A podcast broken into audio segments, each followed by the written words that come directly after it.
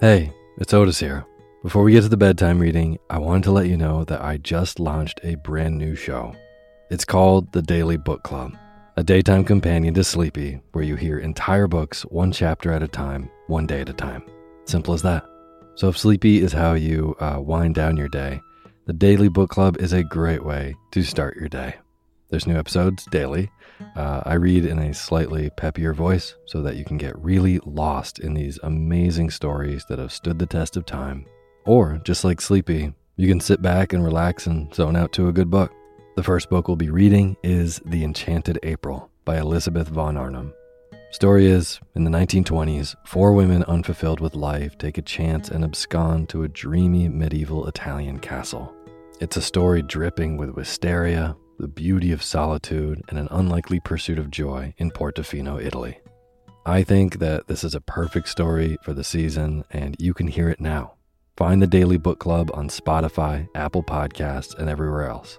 This show has been a long time coming, and I'm so excited to bring you even more stories.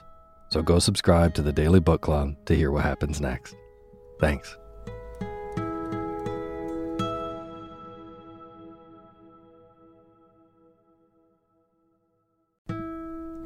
This episode of Sleepy is proudly sponsored by ButcherBox. If you've listened to Sleepy for a while, you know that I love good food, eating well, and treating my body right so that I can take on my days. Well, ButcherBox helps you do exactly that.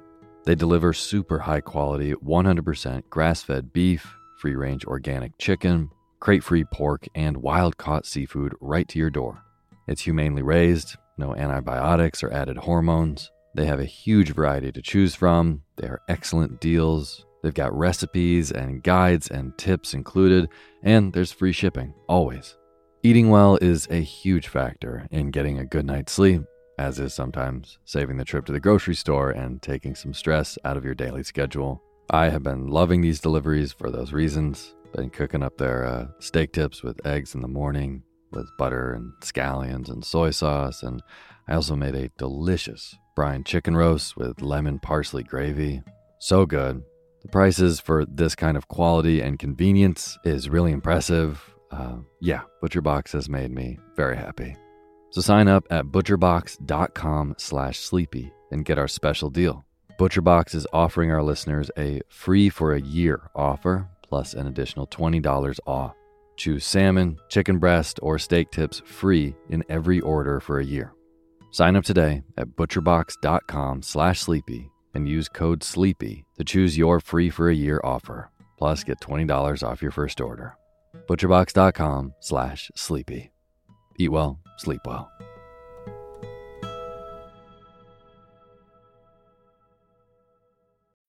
When you need mealtime inspiration, it's worth shopping Kroger, where you'll find over 30,000 mouthwatering choices that excite your inner foodie. And no matter what tasty choice you make, you'll enjoy our everyday low prices, plus extra ways to save, like digital coupons worth over $600 each week. You can also save up to $1 off per gallon at the pump with fuel points. More savings and more inspiring flavors make shopping Kroger worth it every time. Kroger, fresh for everyone. Fuel restrictions apply.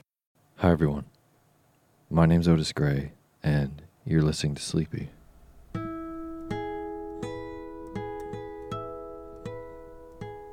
A podcast where I read old books to help you get to sleep. For all of our new listeners, welcome. And for those of you who've been listening to every episode for a while now, welcome back. The show keeps growing because of all of your support. And I just want to say thank you so much to everyone who's been listening to the show and the people who support the show on Patreon and are part of making each show possible. Just a reminder if the show works for you and you want to be part of making the show, you can go to patreon.com slash sleepyradio and donate even a dollar a month or two dollars or five dollars gets you access to our patreon only poetry feed where i read poetry twice a month and send it right to you just for donating and if you want to get an idea of what that's like just listen to the episode right before this one where i read leaves of grass That's one that's just for our patrons, uh, $5 or more. So if you like those poetry readings, consider giving a little bit to the show. Every single dollar goes such a long way. So thank you very, very much.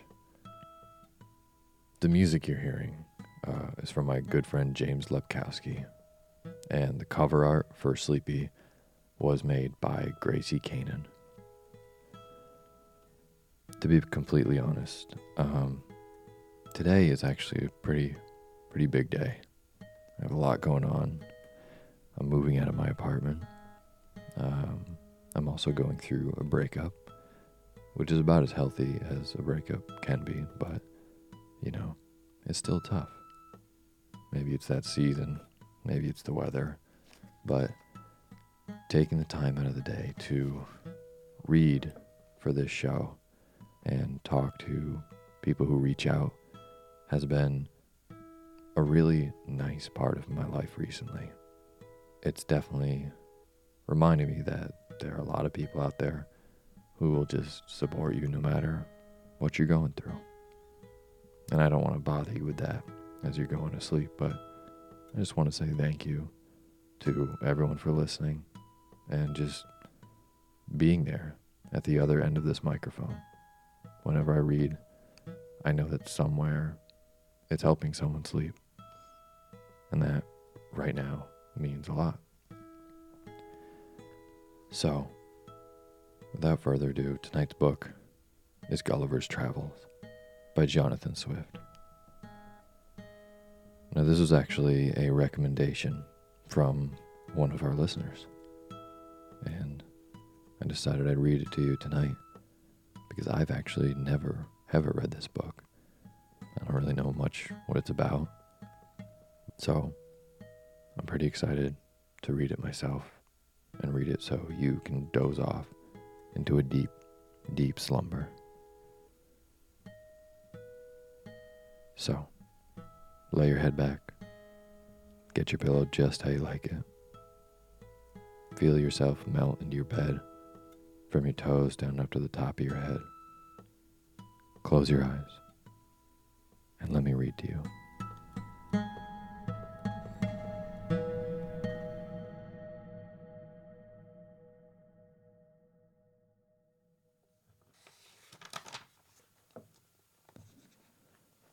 Chapter 1 My father had a small estate in Nottinghamshire. I was the third of five sons. He sent me to the Emmanuel College in Cambridge at 14 years old, where I resided three years and applied myself close to my studies.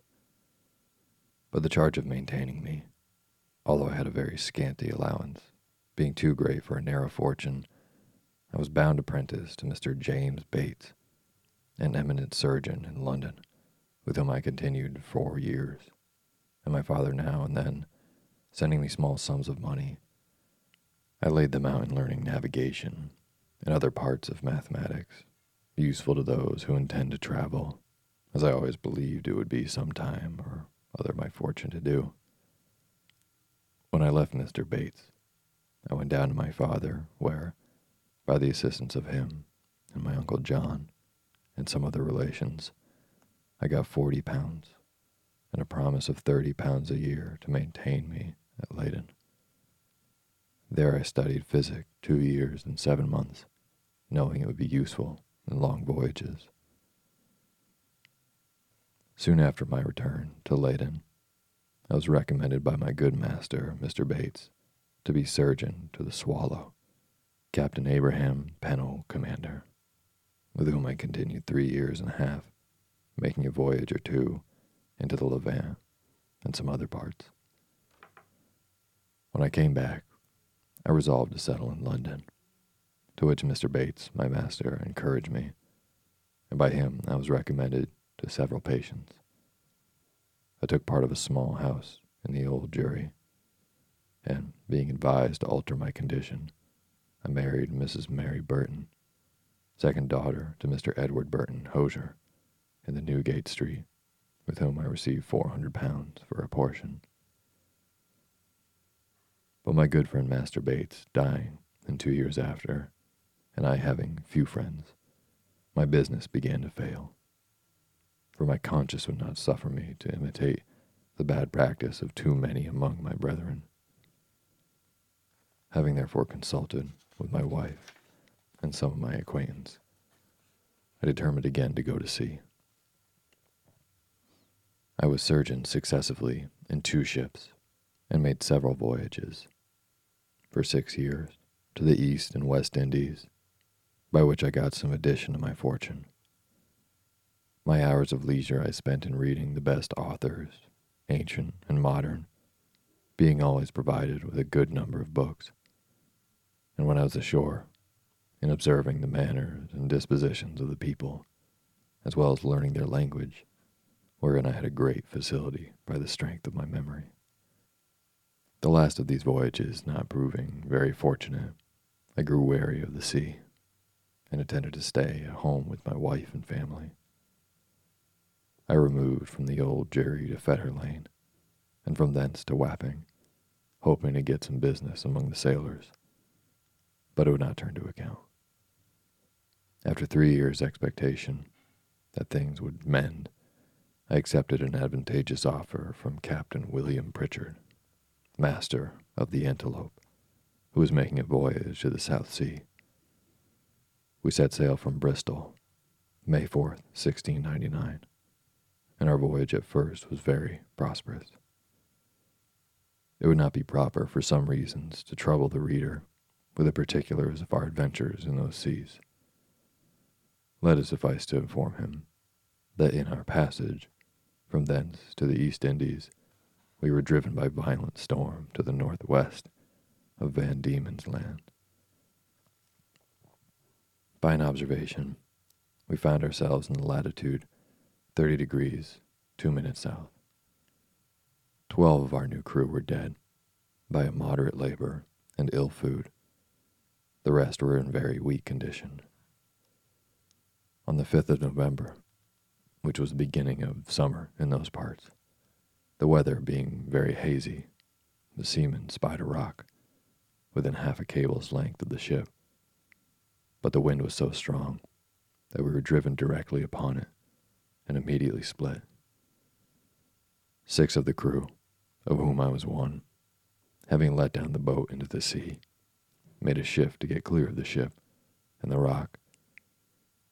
We rowed, by my computation, about three leagues till we were able to work no longer, being already spent with labor while we were in the ship. We therefore trusted ourselves to the mercy of the waves, and in about half an hour the boat was overset by a sudden flurry from the north. What became of my companions in the boat, as well as those who escaped on the rock or were left in the vessel, I cannot tell, but conclude that they were all lost. For my own part, I swam as fortune directed me and was pushed forward by the wind and the tide. I often let my legs drop and could feel no bottom. But when I was almost gone and able to struggle no longer, I found myself within my depth, and by this time the storm was much abated. The declivity was so small that I walked near a mile before I got to the shore, where I conjectured it was about eight o'clock in the evening. I then advanced forward near half a mile, but could not discover any signs of houses or inhabitants. At least I was in so weak a condition that I did not observe them. I was extremely tired, and with that, the heat of the weather, and about half a pint of brandy that I drank as I left the ship, I found myself much inclined to sleep. I lay down on the grass, which was very short and soft, where I slept sounder than ever I remember to have done in my life. And as I reckon, above nine hours, for when I awaked it was just daylight. I attempted to rise, but was not able to stir, for as I happened to lie on my back, I found my arms and legs were strongly fastened on each side to the ground, and my hair, which was long and thick, tied down in the same manner. I likewise felt several slender ligatures across my body, from my armpits to my thighs. I could only look upwards.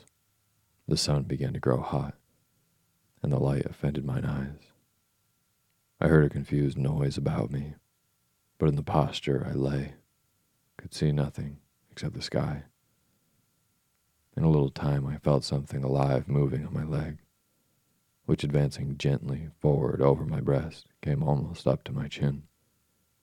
When bending mine eyes downwards as much as I could, I perceived it to be a human creature, not six inches high, with a bow and arrow in his hands and a quiver at his back.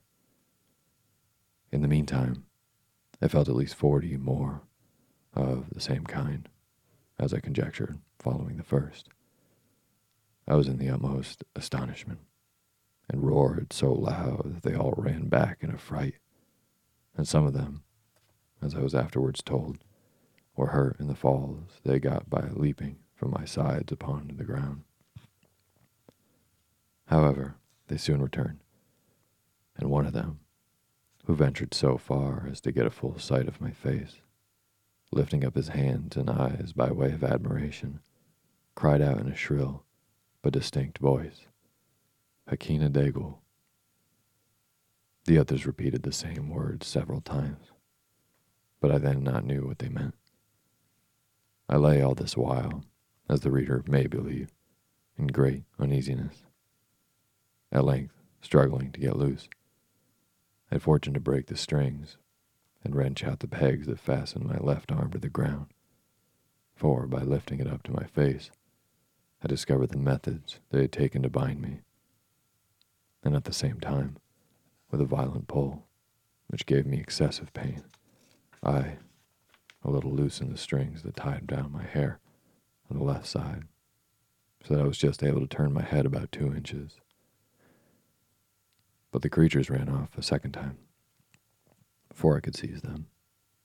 Whereupon there was a great shout in a very shrill accent. And after it ceased, I heard one of them cry aloud, Tolgo Phonac. When in an instant, I felt above a hundred arrows discharged on my left hand, which pricked me like so many needles. And besides, they shot another flight into the air, as we do bombs in Europe whereof many, I suppose, fell on my body, though I felt them not, and some on my face, which I immediately covered with my left hand. When the shower of arrows was over, I fell a groaning with grief and pain, and then striving again to get loose. They discharged another volley, larger than the first, and some of them attempted with spears to stick me in the sides. But, by good luck, I had on me a buff jerkin, which they could not pierce. I thought it was the most prudent method to lie still, and my design was to continue so till night, when my left hand being already loose, I could easily free myself.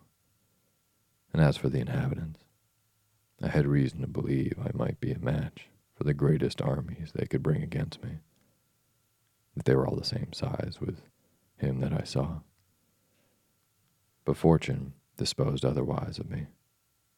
When the people observed I was quiet, they discharged no more arrows, but by the noise increasing, I knew their numbers were greater. And about four yards from me, over against my right ear, I heard a knocking, far above an hour, like people at work. When turning my head that way, as well as the pegs and strings would permit me, I saw a stage erected about a foot and a half from the ground, capable of holding four of the inhabitants, with two or three ladders to mount it. From whence one of them, who seemed to be a person of quality, made me a long speech, whereof I understood not one syllable. But I should have mentioned that before the principal person began his oration, he cried out three times, Langro, Del Son. These words in the former were afterwards repeated and explained to me. Whereupon, immediately, about fifty of the inhabitants came and cut the strings that fastened to the left side of my head, which gave me the liberty of turning it to the right and of observing the person and gesture of him who was to speak. He appeared to me of middle age, and taller than any of the other three who attended him, or of one was a page who held up his train and seemed to be somewhat longer than my middle finger. Another two who stood on each side to support him. He acted every part of the orator, and I could observe many periods of threatenings and others of promises, pity, and kindness. I answered in a few words, but in the most submissive manner, lifting up my left hand and both mine eyes to the sun, as calling him for a witness, and being almost famished with hunger, having not eaten a morsel for some hours before I left the ship. I found the demands of nature so strong upon me that I could not forbear showing my impatience, perhaps the strict rules of decency, by putting my finger frequently on my mouth to signify that I wanted food. The Hurgo, for so they call the great lord, as I afterwards learned, understood me very well.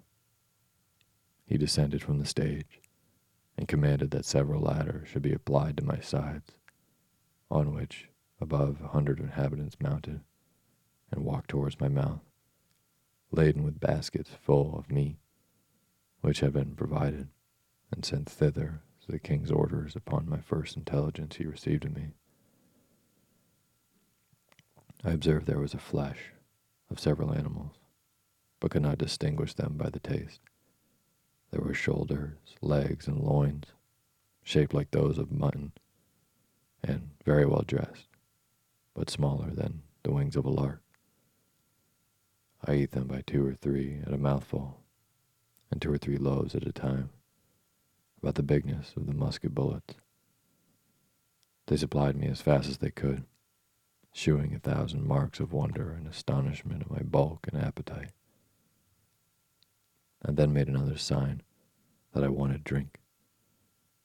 They found by my eating that a small quantity would not suffice me, and being a most ingenious people, they slung up with their great dexterity one of the largest hogsheads, then rolled it towards my hand and beat out the top.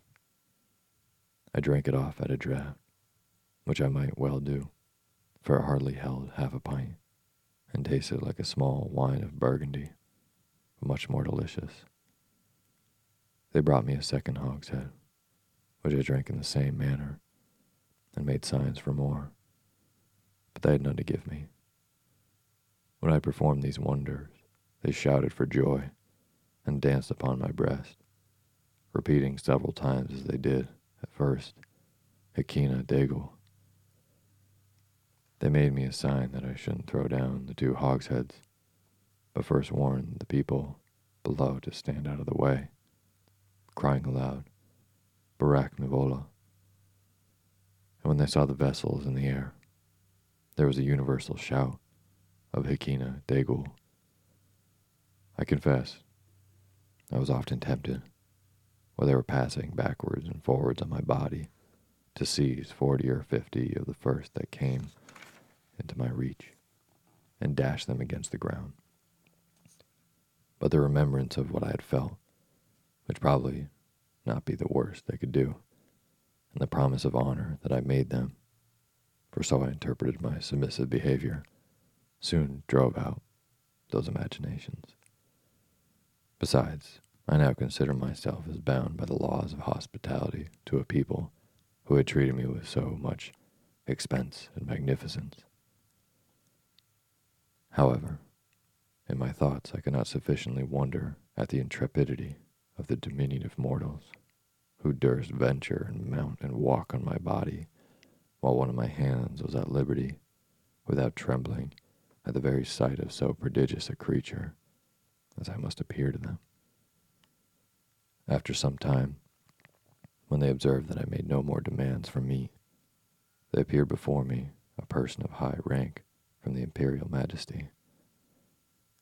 His Excellency, having mounted on the small of my right leg, advanced forwards to my face with about a dozen of his retinue, and producing the credentials under a signet royal, which he applied close to mine eyes, spoke about ten minutes without any signs of anger, but with a kind of determinate resolution, often pointing forward, which, as I afterwards found, was towards the capital city, about half a mile distant, whither it was agreed by His Majesty in council that I must be conveyed.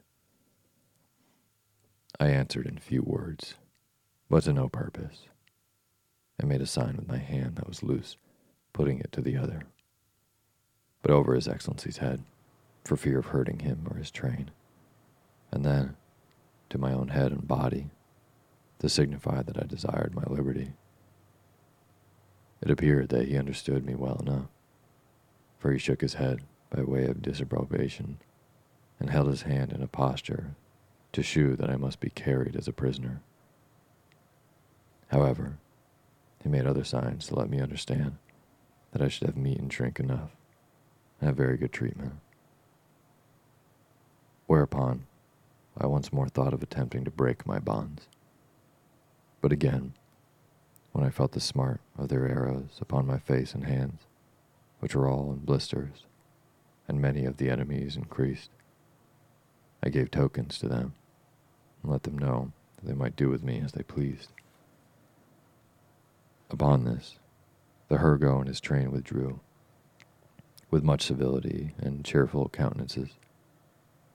Soon after, I heard a general shout, with frequent repetitions of the words, Peplom Selan, and I felt great numbers of the people on my left side, relaxing to the cords of such a degree that I was able to turn to my right and to ease myself in making water, which I very plentifully did, to the great astonishment of the people, who, conjecturing by my motions what I was going to do, immediately opened to the right and left on that side to avoid the torrent which fell with such noise and violence from me.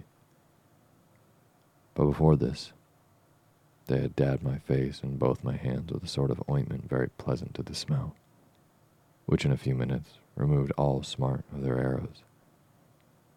These circumstances, added to the refreshment I had received by their victuals and drink, which were very nourishing, disposed me to sleep.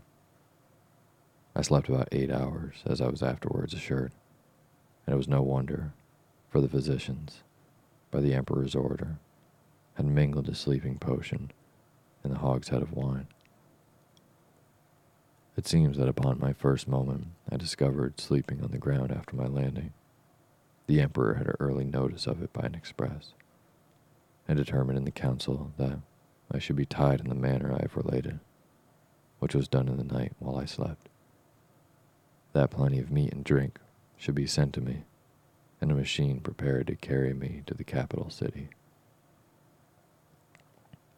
This resolution perhaps may appear very bold and dangerous, and I am confident would not be imitated by any prince in Europe on the like occasion.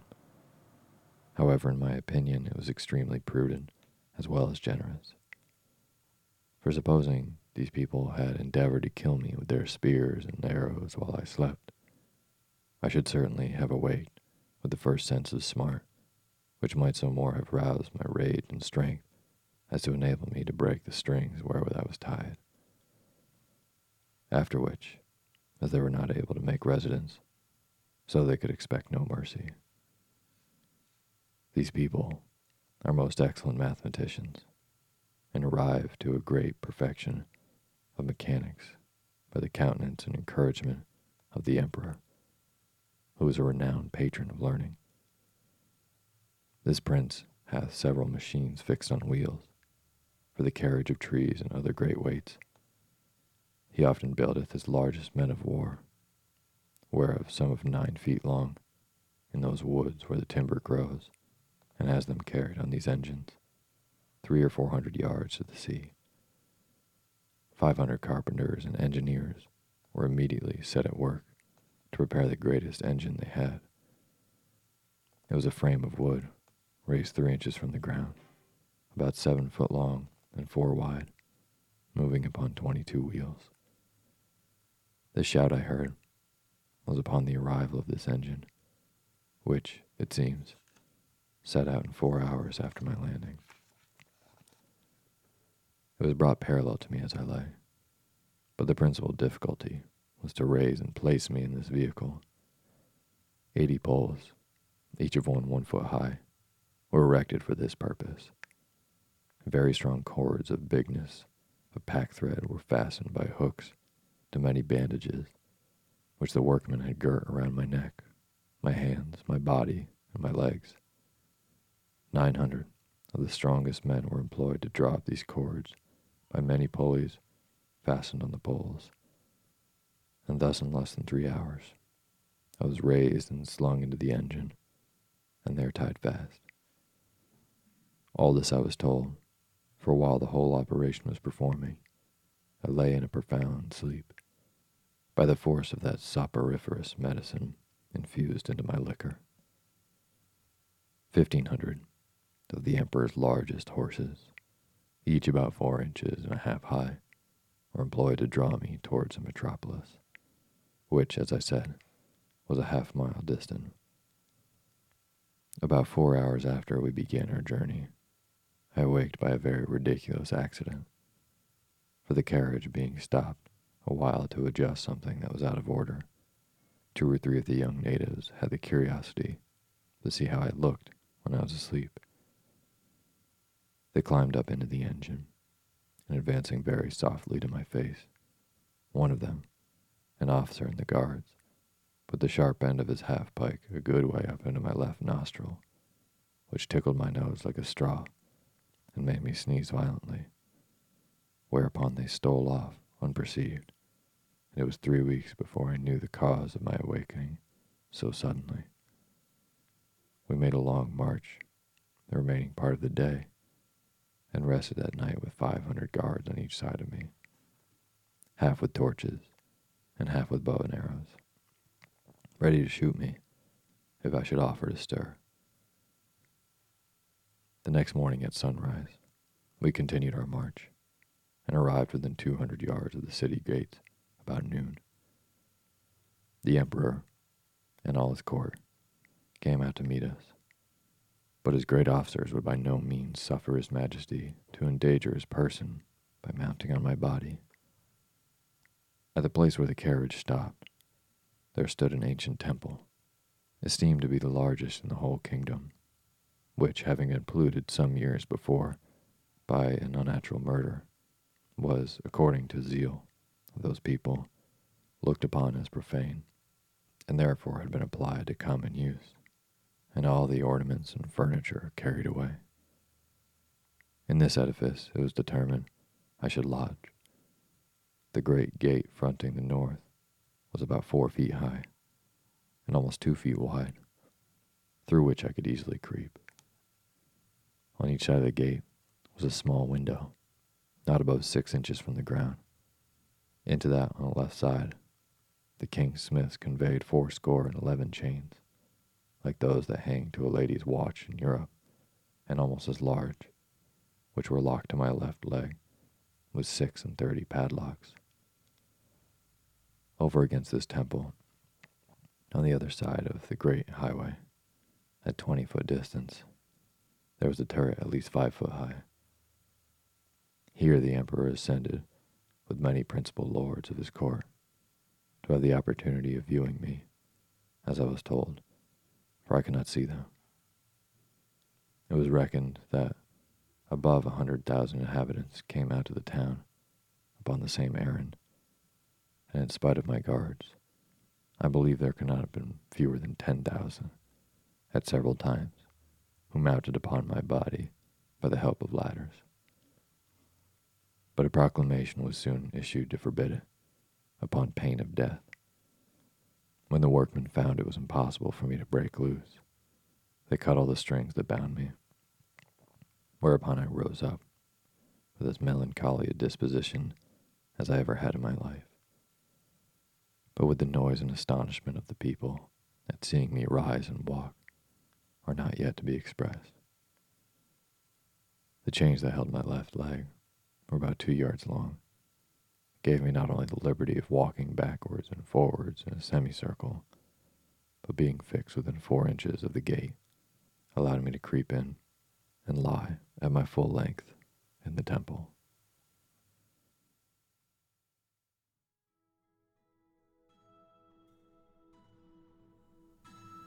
Thank you for listening to Sleepy. Good night.